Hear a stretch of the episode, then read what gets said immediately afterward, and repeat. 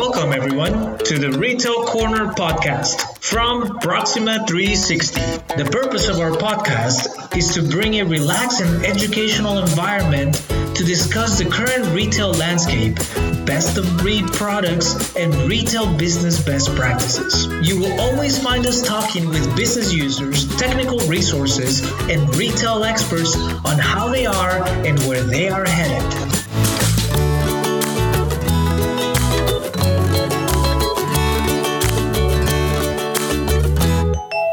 Hello, everyone. Welcome to Retail Corner. I'm your host, Shelja, and today I have with me an absolutely prolific guest, Mr. John Nordmark, a long-time retail industry specialist and absolutely impressive resume if you just go and see him on uh, LinkedIn.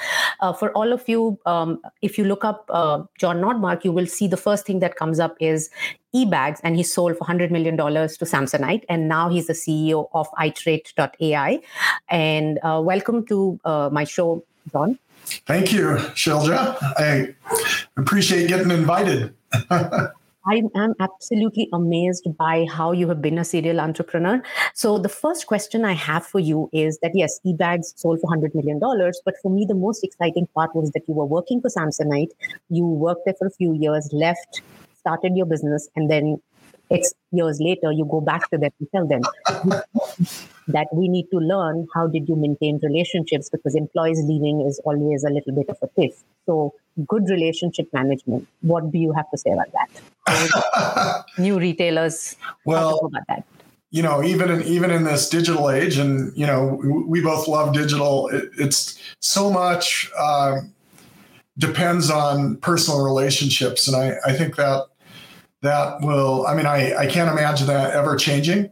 Uh, digital just improves relationships. Um, with with samsonite they were a uh, you know i worked there 10 years and and uh, had a lot of good friends there over the years. And and then when ebag started samsonite became a supplier and uh, and then it became a you know it was a business relationship but i think that um, you know they're they're a large company in in, in the tr- super traditional sense in that they were always a little bit um, careful about moving into new products and new new technologies and you know and um, so it, it was just natural for them after it grew after ebags grew i guess to invite it back into the family. But it yeah i it was a surprise to me. okay, great, fantastic. I mean, that's that's yeah. a really amazing story. So yeah. from then to iterate, what was the big motivation that led you to leave the retail per se from actually being the person doing the retail to get to a more macro role and opening up a company like iterate and then looking at evaluating startups? What was the motivation behind that? Well, you know, it, back at eBags, it was a pureplay.com. And um, we always were dependent on on using the very best tools out there, building the very best tools, whether the, the ratings and review software that we used was our own. We built it. And and um, there were only five retailers in the world when when we built that software that had that kind of product. And um, and we knew because we tested everything that um, that we could improve conversion rates um, if we you know put certain technologies into the site. But we became a eBags actually became a um, kind of a test lab for many many uh, technology startups and many technologies that we built on our own. And so even though eBags was a retailer, it was a digital retailer and, and it was very, very specialized um, with the technology we, technologies we used. I think in uh, 2007, 2008, we were considered one of the top 10 converting websites on the whole web. And um, that came after doing many, many, many, many experiments um, through an A B split testing software, which we also built uh, seven years before it even the term even showed up in Wikipedia um, to figure out what worked and didn't work. So I think um, you know from the eBags days, I've been uh, kind of a technologist or an enthusiast, a technology enthusiast from start. eBags wouldn't have made it had we not been um, you know very uh, experimental around uh, technologies. Okay. You know, like um, all kind like like the early versions of um, recommendation technologies. Okay. You know, the early versions of A/B split test software, the the the ratings and review software. We built tons of dropship software. Was, okay. Yeah. So uh, from from then on to seeing today, where everybody's chasing the 5G dream, the first you know from a in, from a hardware perspective looking at the mm-hmm. infrastructure perspective so uh, when you look at the retail industry and what iterate is trying to do and looking at the startups and trying to evaluate the most efficient system when you look at 5g and there's a lot of hype around it how mm-hmm. do you think one of the most important pieces of 5g is going to impact the retail industry well 5g i think is the catalyst to a lot of other technologies working. And um, uh, for instance, uh, AI, you know, can be um, can be accessed a lot easier once the 5G is working. Uh, augmented reality capabilities, um, maybe that could flow into eyeglasses or uh, flow into earbuds or something like that, will be facilitated through 5G because 5G will be able to move. You know, it's like um, a thousand times more data, 10 times faster than what we're getting in 4G. Um, you know, and, and, and so all this stuff that is available on the web will be able to flow into places like uh, retail environments in real time, hmm. and it, it'll make uh, technologies a lot more uh, actionable too. So, you know, we see a lot of retailers trying to move more into frictionless um, capabilities, like with a uh, huge convenience store that's global. We've built a, a, product that's called Pay at the Pump. Pay at the Pump. So you drive into the gas station. You know, it recognizes your car through an AI, which operates in the cameras in the in the gas stations, and then basically, um, you know, begins to interact with your phone. So your phone becomes the payment mechanism, and and the and activates the pump so that you can pump the gas out.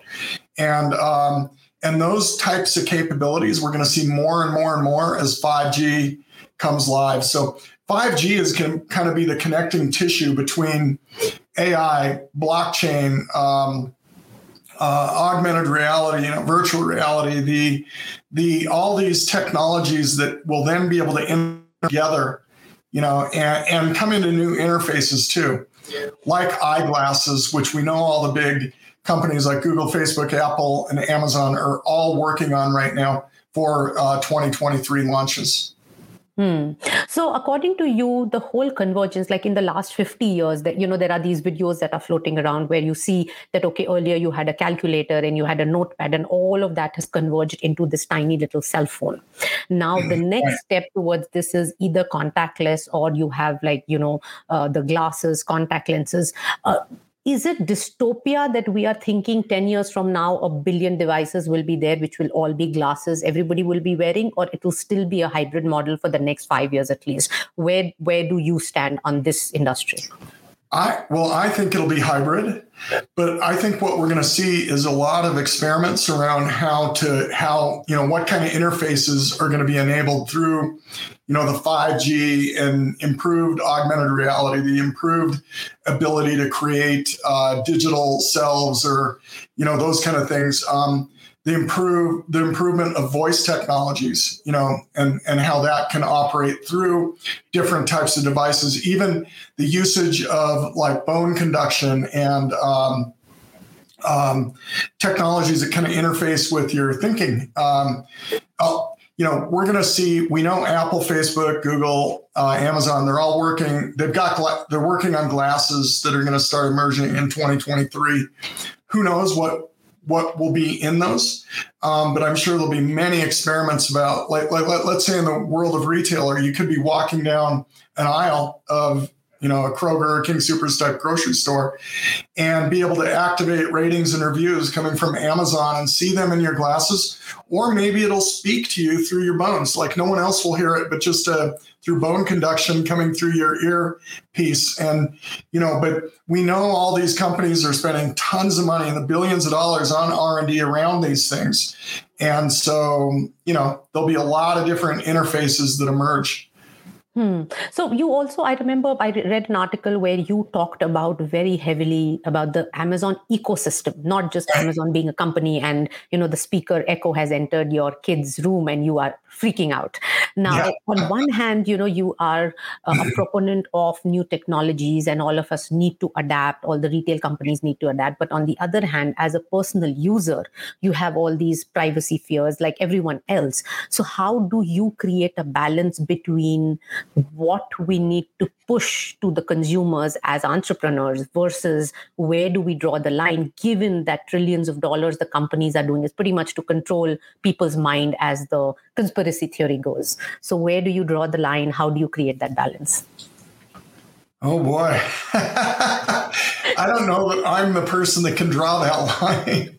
Um, you know, I think we're going to, again, we're just going to see many different attempts to reach into people's homes and, and, and people trying to put products on people's bodies, you know, that, that um, are products that, that consume data out of these, you know, out of people uh, that watch what we do uh, and create these new digital me's that will start emerging. Um, and, and, then there'll be, you know, there'll be some that people accept and some that people reject, just as has always been the case. And uh, so I think the line, I, I mean, I, I've learned one thing I'm never really, no, no one's really great at predicting the future. Um, um, you know, I, I'm right half the time, maybe. Um, so I don't know, but I, you know, what I do know is there'll just be many attempts, and um, and and the ones that pe- that make people's lives easier and they're helpful. I think they will continue. You know, they'll become the products of the future. Okay. Um, oh, well said. So um, when we look at you know the next five years and we see these crazy numbers like hundred billion dollar AI VR AR VR market, it's going right. to become a trillion dollar. We see all these big numbers, but at the end of the day, it's all about community interacting with each other and then buying certain things. So right. retail has you know trading retail has been there for thousands of years and it has just taken different forms right. so 10 years, when you see the retail industry, on one hand, we have these hyper innovations in the Silicon Valley and the best, you know, moneyed countries in the world. And then you have the outskirts of India and Africa, where you also have millions and millions of people who don't even have food and water. We keep talking about this. Yeah. But on one hand, we are trying to reach Mars, and on the other hand, we're still struggling to feed people food and water. Right. When you look at all these blockchain AI technologies, while on a macro level it feels like okay it, it's going to do more good than bad. But in practical solution it doesn't really happen. Where do you see these big companies transforming and becoming almost like governance governments controlling lives of people pretty much openly and not under the garb of all these laws? Like do you see that happening in the next 20 years well, you know, companies like Amazon, um, I don't know if uh, hopefully this will answer your question, but like Amazon, you talked about the ecosystem, they have so many businesses. It's, I think it's about 43, 44 subsidiaries right now. It's hard to keep up. Like they're constantly adding. And, you know, they have everything from Zoox, which is an autonomous uh, vehicle company that they purchased, to, you know, the PillPack for, you know, monitoring your drugs or your prescriptions that you have to take to you know to prime where they're watching what you're watching on video you know on net, the netflix type um, uh, activities and to the echoes you know i've got a number of them in my house and and the ring doorbell and you know you name it, it, it and then let alone the purchase activities that are happening there the whole foods uh, activities where you're grocery shopping. So companies like amazon will know more about us than any government, I believe, like way more. And and because of that, you know, and because they're very big into the AI, we know they've got some 10,000 AI employees a couple of years ago, you know, working on that. They're going to be able to kind of understand us as people, these large organizations, um, more than almost any government, I suspect. Uh, and and so you know the, they'll come into our lives kind of quietly. I think they'll it, will be quiet influence over us. Uh, I don't think the government goes away, but but if you juxtapose juxtapose that with uh, like China, China has huge movements underway to in AI, in uh, blockchain. Uh, you know, these new technologies are very, very important to the government there. Uh, that's why we're seeing these clashes, partly between you know the big companies there, like the Alibabas and and the government, and uh, and they're actually positioning themselves with the blockchain to uh, require, as part of the you know the Chinese uh, laws, basically. Uh, for the government, for these companies that build these blockchain platforms to provide all the identity information to the government. And I, I don't think, you know, that's happening in China. That's reality today. It's a Baidu, you know, Alibaba company, Tencent. But here it's the opposite. The companies are trying to, you know, they're collecting all the data. They're not, you know, the government can't get easy access to it. So the government really, I mean, these companies are going to have uh, lots of power over us. And I don't know, I mean, all we can do is hope that they use it for good, for the good, and that they use it to help uh, the average person, or maybe even the, the underserved people, like you were just talking about, and you know, and hopefully the consumers um, vote with their wallets, you know, and and promote those companies that that do good for us. Um, uh, thanks. Uh, so you're absolutely right. At, at the end of the day, you know, it's the individual conscience that always takes over where you know we all go um, i wanted to bring up the uh, topic of digital me tech you know we are moving towards where all of us have social media accounts but now from having just our social media accounts we are all turning ourselves into avatars and then ai is going to get into it so if all of us are big physically also going to represent online.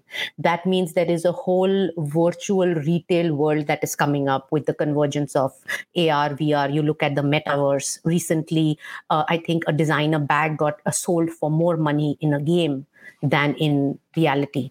Right. So, are you seeing a completely two parallel retail economy, but connected through some sort of a super highway so that the uh, economic uh, balances between the virtual and real world is actually used in the real world. How and where do you see this ev- revolution going in the next 10 years? Yeah, you know, um,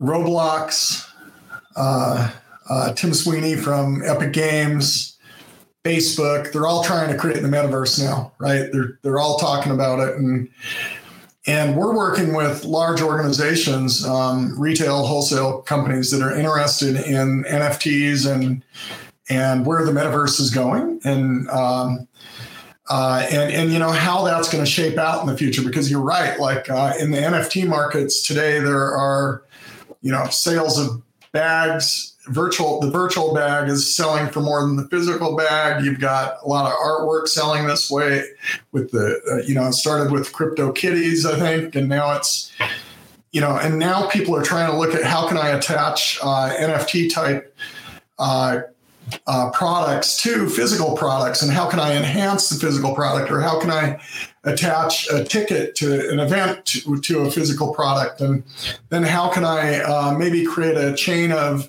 um, a, a, historical record of where who has owned a certain product over time so that it has a little bit of a story that comes with it. And so i think the whole the whole digital me um, concept is super interesting because you know to me the digital me is it goes way beyond online. It, it's tracking everything we do online but it's also tracking you know this is a whoop. It's, it's tracking everything about the way i sleep the um, you know my heart rate the um, my recovery rates my uh, then then there we're, we're, we're working with a company right now that can see what you take in and out of um, um, cabinets in like grocery stores. And you know and maybe if if it knows that it's me opening that cabinet in a store you know all these things will come together. It I, if you have a tesla you know we know where you've driven. If you're got a if you have a, a, phone in your pocket, it'll know where you've driven.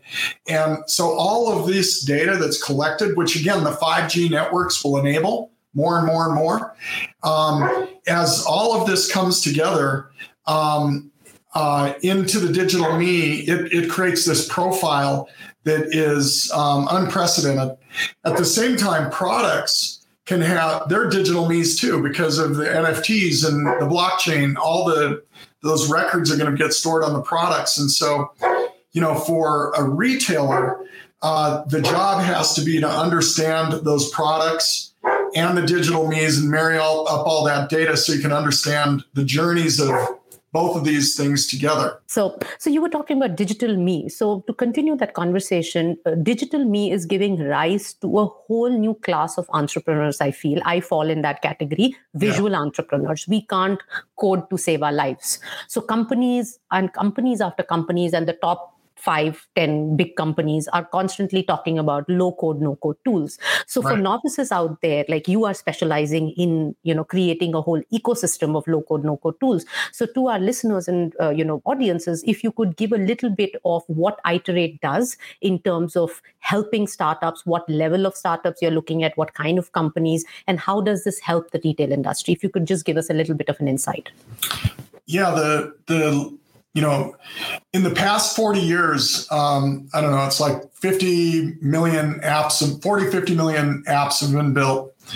In the next uh, five years, another 450 million will, will actually 500 million will be built. So way more apps, but 450 million of those will be built with low code, no code tools and uh, that's that's a prediction from Microsoft. It's another um, prediction from a big research firm. But the reason um, this is good for people like you and me is um, these tools. A lot of time they come with pre-built um, modules.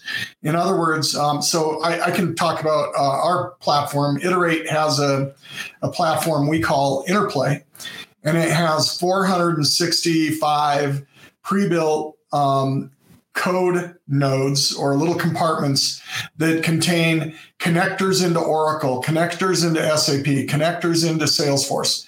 You know, on the big enterprise side, uh, and they they pull data into. Um, if you're building a prototype, they'll build they'll bring real world data, you know, from a real company into the prototype itself. Um, we also have a lot of pre-built connections into startups. So, if you're starting a company, you could take your software and wrap it in one of these nodes, and all of a sudden it becomes available to anybody who uses this low code platform. And so we've, you know, we've pre-wrapped a bunch of those technologies, and then we have. I think it's 34 pre-wrapped AI modules. And uh, the thing is, if to be an AI engineer, I think there are about two or three hundred thousand formally trained real AI engineers in the world versus, you know, 35 million software developers. They're they're not the same. Like a lot of people uh, think a software developer could write AI, but it, it's not true in the true sense of AI. It's a very complex, um, you know, um, uh, skill set that you need to do that. But but these low code tools take the AI that's been built by these people that are formally trained and make those available in pre-wrapped nodes so that um, more a normal software developer uh, you know can can take advantage of that. And uh, so one advantage is speed. Like that's one thing that you can get out of these low code tools. And because you're just dragging and dropping technologies together and you don't need to build anything really from scratch and we're seeing that the um, the companies can build products anywhere from 10 to 17 times faster than the old traditional way. Yeah. So speed is big, and with that comes a huge cost savings, right? And and um, because if you can go 10 to 15 times faster, you you get done a lot faster, and it just doesn't you know require as many man hours to get something done. And then a third real big advantage to these low code tools is when you can get stuff done 10 to 15, 17 times faster, you can get them into um, a test environment a lot faster. So you can kind of you, you can learn 10 times as much. In other words, if you can develop 10 times as many experiments or 15 times or 17 times as many experiments because you're able to move that much faster with the same number of people. You can learn a lot faster. And, you know, through trial and error, which is an important part of the digital world, you know, learn by experimentation. And so, uh, in my mind, you know, the, the advantages to using these low code tools are, you know, any every company should be using them. Every every company, from startups to um, enterprise. So the mindset itself is changing very rapidly. Where earlier companies would say, "Okay, I want programmers or I want a company to customize everything for me. So now yeah. the companies are customizing based on low code tools, not actually going down to coding from scratch. So that is one of the biggest revolution that we see today happening. And that is why th- there is this whole horde of startups coming in trying to ride on the wave of low code, no code tools to try and come up with solutions. Right. Uh, great. So now one of the things that I noticed over the last two years specifically is that the low code, no code tools has given rise to a lot of these visual softwares.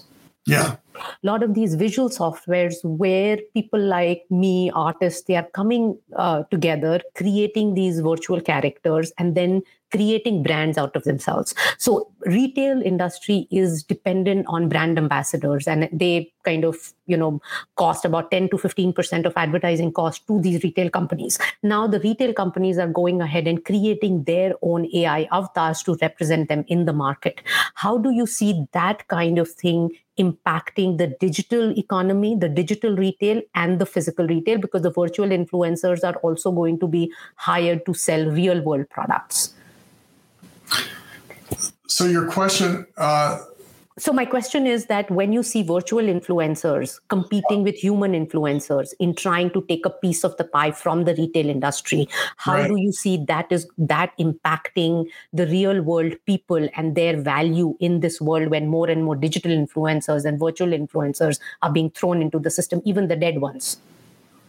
Yeah, I know. It, the whole world just seems like it's uh, dispersing more and more. You know, you all. You, some companies get more. Um, some companies are becoming more valuable. I, I mean, more powerful.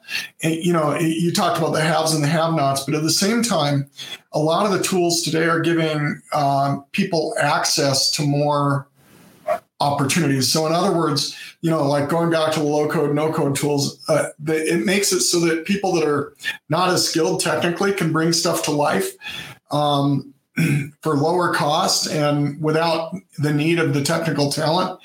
And, uh, you know, so an individual person can all of a sudden get a lot further, easier, faster you know, um, with with different skill sets. Uh, at the same time, the big companies that take advantage of that have an opportunity you know, to um, to to work with smaller like Tiger teams and still you know and still be more competitive that way too. But I think the thing is, um, this in this day and age. Uh, you can have competition coming from anywhere. It can be from that individual person, you know, any kind of influencer any kind of entrepreneur. Uh, it could also come from a big company that just is able to move quickly and has a good idea and, and lets that company emerge or, or that idea emerge, you know, within its ecosystem. Um, so I think the the world today it's just become a lot more um, unpredictable and um, you know, and more competitive because of that. And and the thing is, it's not all about a big marketing budget either, or be, being able to get the right real estate like it was in the old days. It's it's more about you know, do you have an idea that resonates, and that can come from one person or two or you know big companies. So I don't know if that um, answered your question, Sailja, but it's um, yeah. It's, we are all basically in blue ocean. I think one of the uh, entrepreneurs recently talked about that you know all of us are in a blue ocean. We'll see how the world goes. So um, some fun questions. So okay. if you had to make your own digital avatar a virtual influencer convert yourself into an ai avatar what would that look like? If i yes. Oh my gosh i'd, I'd probably I'd be one oriented more toward exercise, and that's what I feel like I'm missing all the time now. I'm not, okay. I'm not able to, um, but it would be one that's more, even though it's digital, I'd be more physically active. I don't know, like it, it, okay. it'd be more more than just sitting here. okay, so then then the virtual VR, VR, you'll have the VR suit and you'll do VR exercise. Yeah, there you go. yeah, there you go. Okay, so do you use? So are, are there any top like three uh, favorite tools, go-to tools for you, like social media? Do you have favorites? You know, I don't. I'm so busy working all the time. I I go to Facebook a little bit for my family, but that's uh, actually fairly rarely. I never go to Twitter anymore. It seems I okay. I watch YouTube like for this kind of thing. I I learn. I okay. guess that's what I do a lot of. I I watch uh, videos to learn a lot, and and um, so let's say YouTube or Vimeo or Okay. Yeah. And are you an avid uh, listener of podcasts like the whole revolution? Tons of podcasts. I, I, am I'm, I'm in the way top tier of Audible. Like uh, you know, I'm way beyond any of the badges they give. Uh, I, I, probably listen to at least a book a week, maybe maybe more. You know, okay. I yeah. So, so I think so. So so given that we are all actively creating a dystopia for ourselves as mankind yeah. Okay. We are actively moving towards that. 10 years from now, what do you think, or 20 years from now, what is humanity going to work towards? Because everything will be done by robots. What do you think 20 years from now? What are we going to be there for? a very philosophical question. Yeah, and you know, and I don't want to be political or anything like that, but I just hope, you know, working in the future like I do, and like what you're asking about, um, I, I have a lot of optimism, but I have a lot of fear too. And, um, you know, just I live in Colorado and I can see the mountains from my home, but half the days this summer or two thirds of the days this summer and most of last summer, we can't see the mountains because guess what? All the smoke is um, covering them from, you know, coming from California and the fires in our state. And, and then you look at, um, yeah, I, I, just hope the world uses technology to uh, make the world better for our kids. You know, fixes the climate, fixes a lot of the social injustices, fixes, you know, because I think technology can help on these fronts. But what we don't want are the bad guys to take advantage of the technologies. And absolutely, you know, we were just looking at some tech the other day uh, out of Taiwan that that helps you know you can use it to improve uh, nuclear weapons. And it's just scary to see these things. It, it's it's these pr- chips that will you know allow you to simulate certain things uh, certain events. And and um, i don't know like i just hope the good like a lot of good people get really involved in technology to help us maintain um, the outputs of the technology. So I think we need to uh, figure out an AI which will basically constantly talk about good stuff. So on That's that right. yeah. yes. Hack, on- hacking actually scares me quite a bit. There's a great book called Sandworm um, that talks about uh, a lot of the hacking that's occurred, um, you know, recently, and and it's just kind of scary. I mean, it, it's it's kind of the armies of the future. Yes, and uh-huh. I do hope that you know there will be more white, like you know, shining white and shi- what what do you call like knight in shining armors in the yes. digital ages to help us not go into the digital dark ages because digital dark ages will be a thing if we are all not very careful. And on that very very you know light note, I didn't want to make it this morbid, but thank you so much, John. I hope uh, you had a good time and I definitely learned a lot. And I definitely hope to follow all your next gen innovations. They're very, very exciting. Thank Thanks, you so much. If you wish to have a conversation with us, then email us at retailcorner at proxima360.com or visit our website at the retailcorner.proxima360.com. Thank you so much for tuning in. Stay safe and see you next time.